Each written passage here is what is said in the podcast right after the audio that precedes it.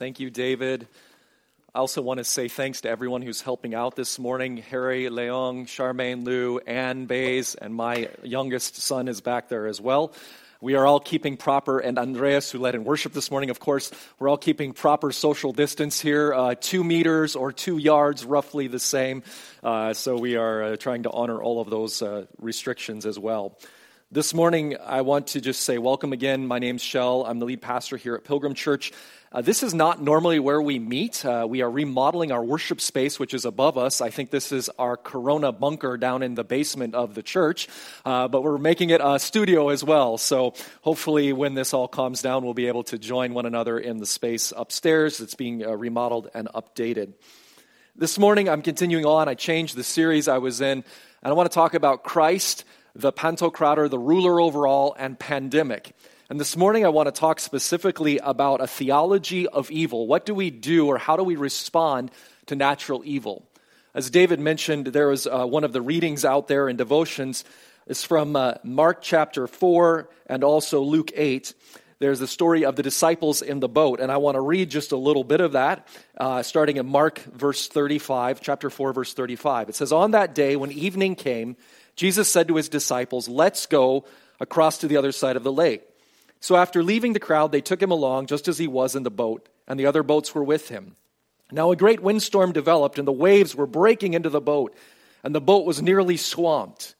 But he was in the stern, sleeping on a cushion. I love that little note. And they woke him up and said to him, Teacher, don't you care that we're about to die?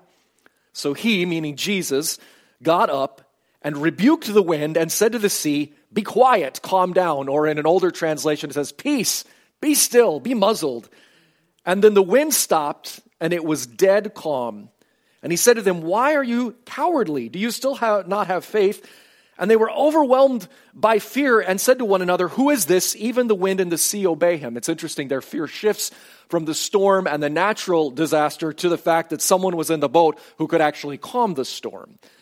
There's another passage I just want to reference here as well. In Matthew 13, Jesus tells this story about a sower who goes out to plant seed. And he said, The kingdom of God is like this. Our, our spiritual life is like this. So there's seed planted in the field. But in the night, an enemy came and also sowed weeds among the wheat, among the good seeds as well. And they grew up. And, and the, the servants come to this guy in the parable and they said, What should we do? Should we, should we pull out the, the, uh, the weeds along with it? And, and the master says, No, you're going to pull out the good too. So don't start pulling right now. But he makes this declaration. He said, This an enemy has done. So I want you to hear those two phrases here. From the first story, the real experience of Jesus, the biographies in the gospel, we hear this calming of the winds and the waves. And maybe there was two uh, episodes of this when we look at the other one, or it might have been the same. But Jesus' response was, Peace be still. And this other story of the mixture of what's going on right now in creation, he says this that an enemy has done this. And so this morning we want to dig into the second message in this coronavirus series, Pantocrator or Pandemic. Uh, we want to wrestle with natural evil. Last Sunday we talked a lot about sort of the, the basic how to, how to experience God's comfort and peace in the midst of it and six things to keep in mind. And we'll come back to some of those here maybe next week as well. But this week I want to do a deeper dive into this issue of natural evil and how do we respond to it? And is it truly just natural? So let's pray together. Join with me. God, thank you that you're moving in the midst of the storms of life. Thank you that you're here. Thank you that we can gather anywhere and we can worship and that we are the church, and the church is to be a leaning forward society. We exist for the benefit of those that don't know Christ, those that are far from Him. And so, God, help us to lean into that today and also wrestle with a good theology of what is, what is, where is God in this? What's going on? Lord, help us to be free from maybe bumper sticker theology that gives us a momentary sugar rush of comfort, but actually leaves us with a very bad stomach ache later as we think through it. So, God, be with us today. Help us to dig in. In Jesus' name. And if you're willing to, say amen. I'm being told to move something here. There we go. All right. So this morning, let's dig in a little bit more. We sent this out in social media. These are the questions that I want to wrestle with. Is the coronavirus, is this God's will? It's common I think, for people to blur the line between the possible good that can come out of something like a virus, or we might just say evil generically. But sometimes we blur that line so much between what good can happen that we begin calling the evil itself a good thing. And when we blur that line, I think we get into a very dangerous place. You'll hear that often when people are sick. They'll say, Well, out of that, I learned this, that, and the other thing. A good came out of it. But that's not the same thing as saying the sickness itself was actually a good and perfect gift from a loving God. We need to wrestle with that. If we think about other evils, often those blurry lines get cleaned up really quickly. If we think about other things that can snap us back into, like, wait a second, that thing never was good to begin with if we think about murder, if we think about abuse, if we think about addictions, we begin to understand, we get our lines cleared up again, that there are some things that Scripture and the Christian faith identifies as truly evil and things that are truly good gifts as well. Jesus comes and gives us direction around all this. He doesn't want us to confuse the good that can come out of an evil, sometimes, by the way, not all the times, while still being willing to name some things as evil and bad and broken or diseased or sickness that God wants to heal. And so we want to wrestle with that a little more this morning.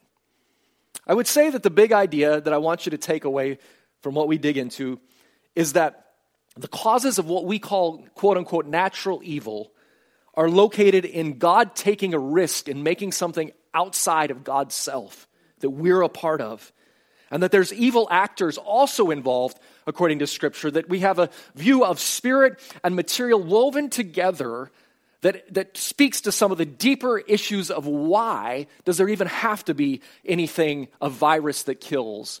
Or as Alfred Lord Tennyson said in his great epic poem, talks about this, uh, we talked about God's love, but nature is red in tooth and claw. That we wrestle with that at a deeper level as followers of Christ. Let me share with you a little more scripture here. The first big point this morning uh, that we want to dig into is that we live in a war zone according to the New Testament.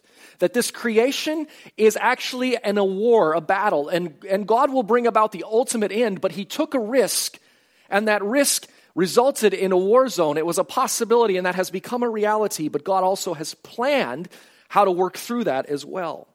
I like how one author puts it.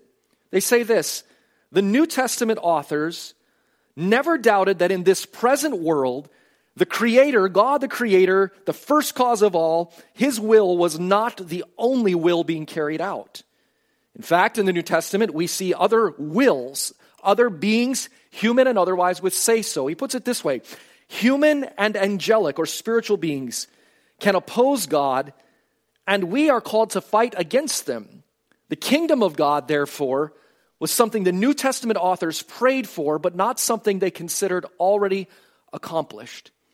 In Jesus teaching us how to pray in the Sermon on the Mount, he says this Your kingdom come, meaning praying to God, your kingdom come, your will be done on earth as it is in heaven.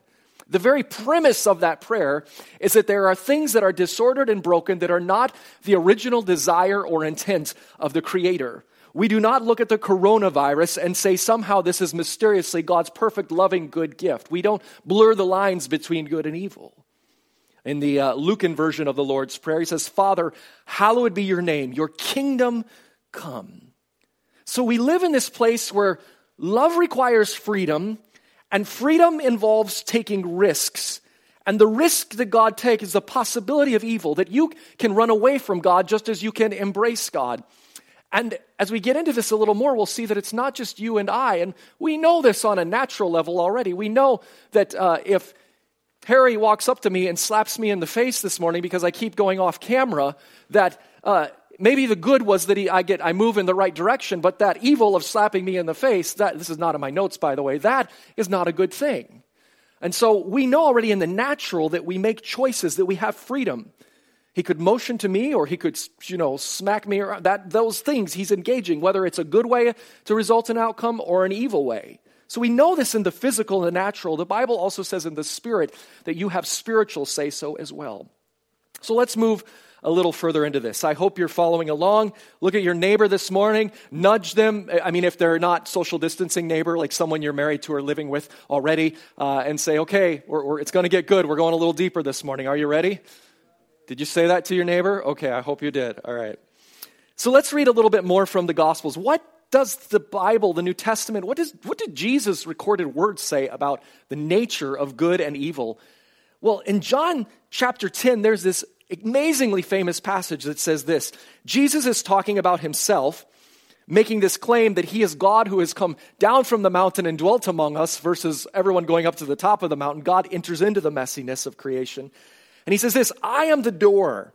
If anyone enters by me, they will be saved and will go in and out and find pasture. He's using these, these farming or pastoral metaphors here for life, what we need in our deepest being. And then he says this very interesting passage, John 10 10.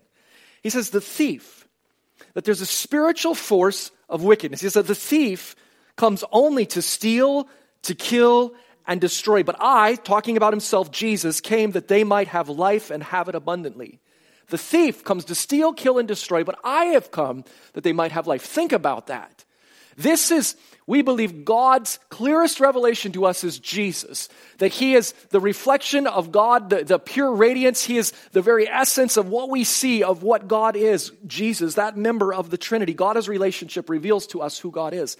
And Jesus says to this that there is a thief to steal, kill, and destroy. So when we see things that destroy humanity, uh, we need to understand the essence of Christianity is the opposite of this that we walk in love and what humanizes and brings about flourishing as we turn from behaviors that steal, kill, and destroy. Those are sins in the New Testament, things that steal, kill, and destroy, right relationship.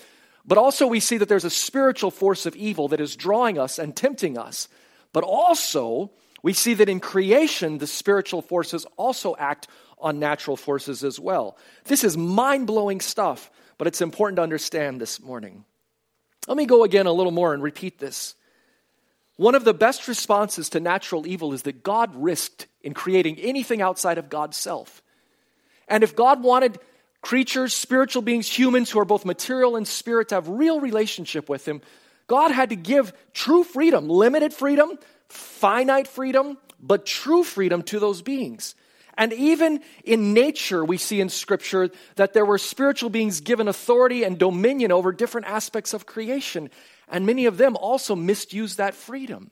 This worldview, this cosmology of the New Testament, is, sounds really strange to us, especially sort of in the modern late West and how we think about the world.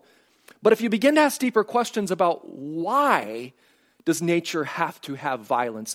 Why does a coronavirus even develop? What are the bigger issues? Not just talking about evolution or other formations of how did it get to this point, but the deeper issue of why does evil even need to exist or have existence, or rather, its opposite of existence, its nothingness, it takes life. Why does that even have to be? That's when you begin to get into the area of Christianity. You begin to wrestle with, hmm, maybe there's something else at play than I just see on the surface level. And that's what we wrestle with in part with the problem of evil. Let me just pause before we get to the last half here and say this. During these times, we're tempted to lean into fear versus leaning into love. And there's nothing wrong with identifying fear. Listen to last week's message. We wrestled with this a little bit. There's nothing wrong with saying, Yeah, I'm afraid, I'm scared. But then what do we do with that? What's the next step? And as followers of Jesus, we lean into this idea of love.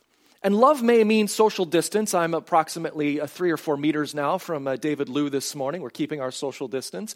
Uh, it may mean that for the short term, but it also means engaging in relationship. And thank God we have technology in ways that we can do that, and we have for some time.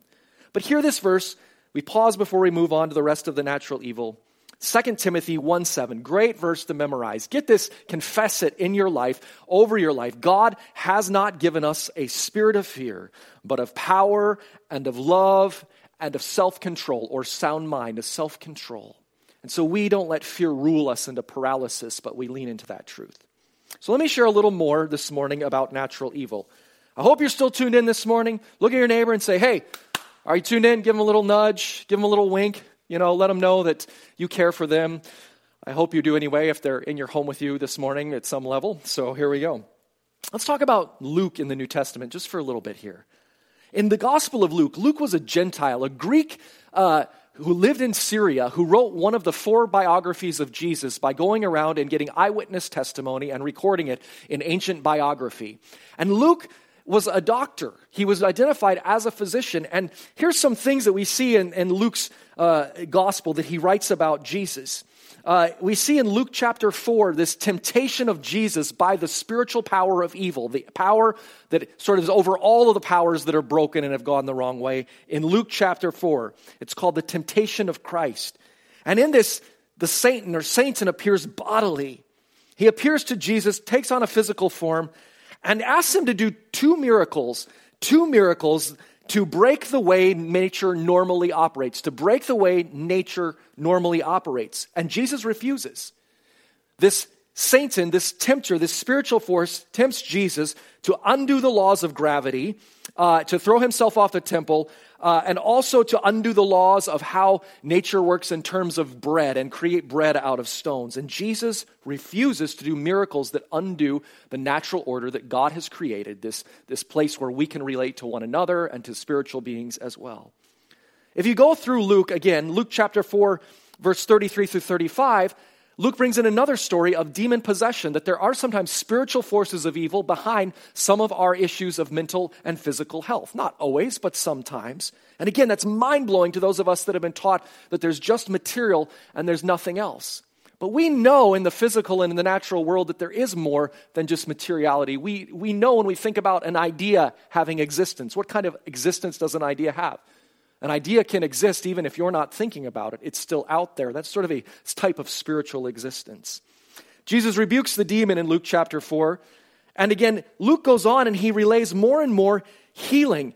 And, and I just want to give you this litany for a second to make a point.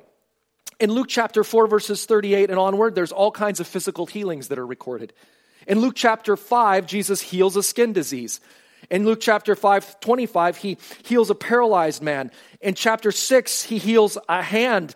And later on in chapter 6, he, again, it says many people were healed and spiritual forces uh, were confronted by Jesus. In Luke 7, a centurion's servant's healed. In Luke 7, 15, a dead widow's son is raised. And again and again. And then we get to Luke chapter 8 and we have the story relayed again of Jesus rebuking the storm and the waves. You say, well, why are you saying all that, Shell? Why are you saying all that? Because there's this point that we want to see again and again that Jesus looks at certain things and identifies them as not God's will or intent, and he heals them, he confronts them, and he engages physically and spiritually to reverse. Jesus never, to quote one author, says this Jesus never, Jesus never attributed genetic mutations, deformities, blindness, deafness, leprosy, blood diseases, fevers, falling towers, barren trees, life threatening storms of death itself to God's providence or to natural, meaning built in and required evil. These features to God's creation. Again, he consistently identifies them as evidence of the reign of the kingdom of darkness here on earth and a kingdom that his whole ministry was intended to destroy. So when we see brokenness and evil, we can resign to it or we can revolt. We can say, oh, this is somehow part of only one plan, or we can say, no, this an enemy has done. Peace, be still. We have a choice of how we engage. Now, there's more to say about evil. And I'm looking at my time here. Oh, I'll just go a little farther on natural evil. Again, we believe that the spirit and material are woven together that there is a spiritual part of you. And Jesus says, in fact, that that part of you is starved if you're not seeking after Him. And He says, I am bread and I am water to that part of you that material bread and water can never quench. Augustine, the blessed, or St. Augustine said that He has made us for Himself, and our hearts are restless until they rest in Him. That every one of you is on a spiritual journey. And part of that is the, in the natural creation as well. We see the natural order that creation itself is also yearning and desiring for this ultimate healing that God can bring and will bring, but we begin to lean into it now when we follow Christ. When natural evil strikes, many Christians default to saying, oh, it, God is in control, and somehow it's part of God's perfect plan. And, and some say a higher harmony. Somehow God had to kill five children in order to save 15 children. When we look at the life and teachings of Jesus, that's simply nonsense. It's simply not what Scripture teaches. Jesus says to these kinds of things, This an enemy has done. Peace be still. He heals. There is no absolutely nothing in New Testament where Jesus identifies sickness, viruses, natural disorder, brokenness in creation, storms, towers falling down, human, all those. He does never, never identifies that as part of God's loving, perfect, hidden will. Never, ever, ever. But he revolts against it. He calls us to engage against it. And this is important to understand. So let me just say a little more about nature. Why does it have to be this way? Well, I think there's a couple things we see in Scripture. One is that when God creates outside of God's self, He creates all things to have the potential for good or to choose against the good, evil. He required a natural or a neutral place for us to engage with Him. This is where Christianity is a little different than many religions in terms of the creation. And with the spiritual path that we see in Christianity says this that God desired to create beings who could commune with him. And to do that, God self limits, God pulls back and creates this space. But not just humans, also other spiritual beings. And this is easier for people in other cultures to understand than perhaps those of us too influenced by the European Enlightenment.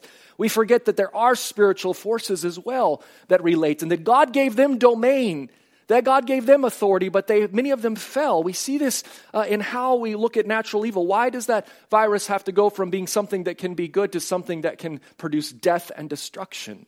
This an enemy has done. The potentiality for good flows both ways. God, in creating, has allowed this risk of undesirable possibilities. And he doesn't just willy nilly undo this because when God says this is all over, then something else will have to occur. But in this time, he's given us this time to engage and to be relational and relate. And someday we'll see what a new heavens and new earth looks like. And we lean into that hope as well. Your potential to bless is also your potential for evil. Hitler's potential to do evil was also his potential to do good. But he was influenced by forces of evil and his own brokenness. I, I, know that's an extreme example. We could use much easier, lower examples as well, like my example with uh, Mr. Leong back here. His, his, his uh, capacity to do good, to produce a church service, to put it online, versus being something else, uh, you see that there's potentiality there that flows in both directions. We all have that, and so do other spiritual forces. Paul talks about this in Romans 8. Let me read this to you Romans 8. And he said this For we know Verse 22 that the whole creation has been groaning together in the pains of childbirth until now, until Jesus has appeared. And not only the creation, but we ourselves. We have the first fruits of the Spirit. We groan inwardly as we await for adoptions as sons and daughters, the redemption of our bodies. He's saying that the creation itself is in somehow under this warfare that until Jesus comes and that brings the fullness of God's kingdom, we live in this tension, this in between time. So, again, created things, we have potentiality for good and evil. All of natural order has this. Natural evil is also what I would say unnatural, that randomness in creation is not enough. I'm going to just do a deep dive for a second. Hang with me. Nudge your neighbor again. Say, hang with me. This is going to get good. All right, all right, all right. I'm being heckled by the people in this room, the handful of people right here in this place. Uh, pray for me, those of you watching online this morning. There's a risk again that we see in God creating, but it doesn't do justice. It doesn't do justice to everything else that we also see. We see with God revealing things to us and through prayer and through spiritual experiences that, that natural objects and laws that now have qualities that can be threatening to life and threatening to humans and animals, it doesn't explain enough why God doesn't prevent them. And I think we have to wrestle with this idea that God that there's other actors again. John Polkinghorne, a quantum physicist and believer, talks about nature having a significant element of chance, and I, I absolutely affirm that. That God is not the puppet master of men nor of matter, he says. There's an element of chance. But there's something else also at play in that chance. And the Bible identifies that as spiritual forces that are misusing their freedom as well. To summarize it, I'll say this on a, Large scale disasters cannot be explained by micro level or small process alone. God is perfectly preserving the general order of all that we are in in the midst of chaos. So why doesn't he intervene? I believe it's because there's more going on, that God and your will is not the end of the story. There are other wills, there's other agents at acting as well. The Bible tells us we were given this neutral medium to relate, and yet something else has happening. The neutrality has been lost in the fall, in the misuse of our freedom and spiritual beings' freedom. When we misuse that freedom uh, to become selfish and turn inward, and we desire to suck life out of things that were never designed to give us life, like Christ will give us, that we begin to turn the neutral zone into a war zone. And here we are living in that until Jesus comes again. Again, Mark 4:39, Jesus woke up and rebuked the wind. Let me give you a little more and then we'll end it. We know this when we look at it from a natural perspective.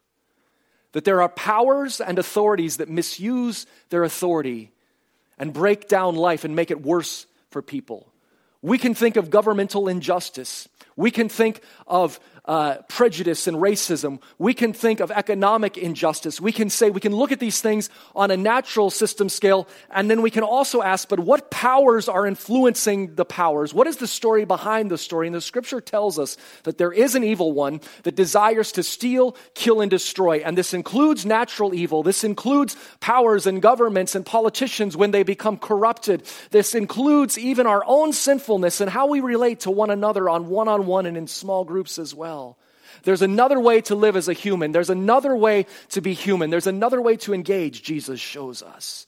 Because there's a thief that wants to steal, kill, and destroy. So when we look at violent vi- viruses and we look at natural evil, we need to understand that perhaps there's something else going on. Because the Creator is all good and loving. And the only evil God cannot properly prevent is that, that He has, has said for this time, this free will that He's given, He will not undo that and so, in a very real way, you and I become God's hands and feet. In a very real way, you doing good for your neighbor is manifesting God's perfect loving character, especially if you're a follower of Jesus.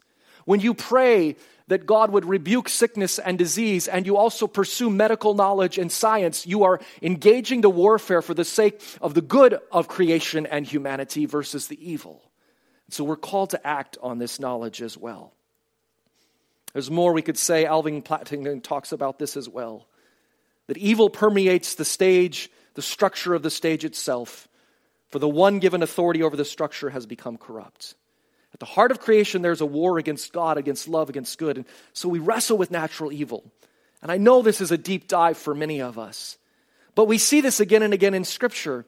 From the very act of Genesis, God creates and he, he goes against these cosmic beings who are rebelling against his will, who he's given freedom to, but they're misusing it. We see this again and again that there's a God of the world. First John talks about this, about this idea that the kingdom of the world are under the power, the influence of this evil power that desires to steal, kill, and destroy. In fact, Jesus tells us there's an evil prince that has illegitimate control. So we wrestle with this worldview, this cosmology, and then we act differently because of it. We act in outrageous love because of it. We are to be God's co workers in the physical realm and the spiritual realm because the natural evil is not the perfect plan of a loving father. The coronavirus is not God's loving gift to us. And to name it as such is to go against everything in Jesus' life and teachings and actions. And so we have to say, let's have a better theology of evil. Let's wrestle with it. Before we appeal to mystery, before we go there, let's go a little deeper with our questions about how could this be? Before we simply say it's required of nature that so many die and so many live, we have to ask, is that even true? Or is that just sort of a false higher harmony argument that falls apart when you push on it? Was it required? It's not required, is it? We know that. So let me land this plane. What should we do? Well, to summarize again, we should work to share Jesus and hasten the coming kingdom of God. We are ones that should be about revolting against evil, revolting against uh, dehumanization, revolting against uh, those uh, lack of knowledge. We should be those that pursue, again, uh, sharing Christ and living a different way, being a different kind of human on the earth. I think, secondly, as we prepare to leave this morning, we remember that prayer matters that we shouldn't just do the science things. We shouldn't just do that. We certainly should do those and more, but we also want to pray. Understand that there is a spiritual dynamic in every crisis, either from an enemy working behind the scenes in a fallen creation, very affecting genetic mutations, affecting disease, but also in how we respond, there's an enemy at work that wants us to dehumanize and destroy and pull apart and tear apart. We need to be aware of that too in our own rhetoric and how we act and how we see our neighbors during this time. So prayer matters. We work to share Jesus. We respond by just loving and serving. We talked about that last week. And finally, I would say we also embrace science and knowledge, that the science and spirit goes together. Don't buy the pop atheist argument that somehow they're different categories. In fact, they're denying realms of knowledge by doing that. As Christians, we want to robustly embrace science and spirit together and engage with both. When we pray, we're inviting more of God into a situation.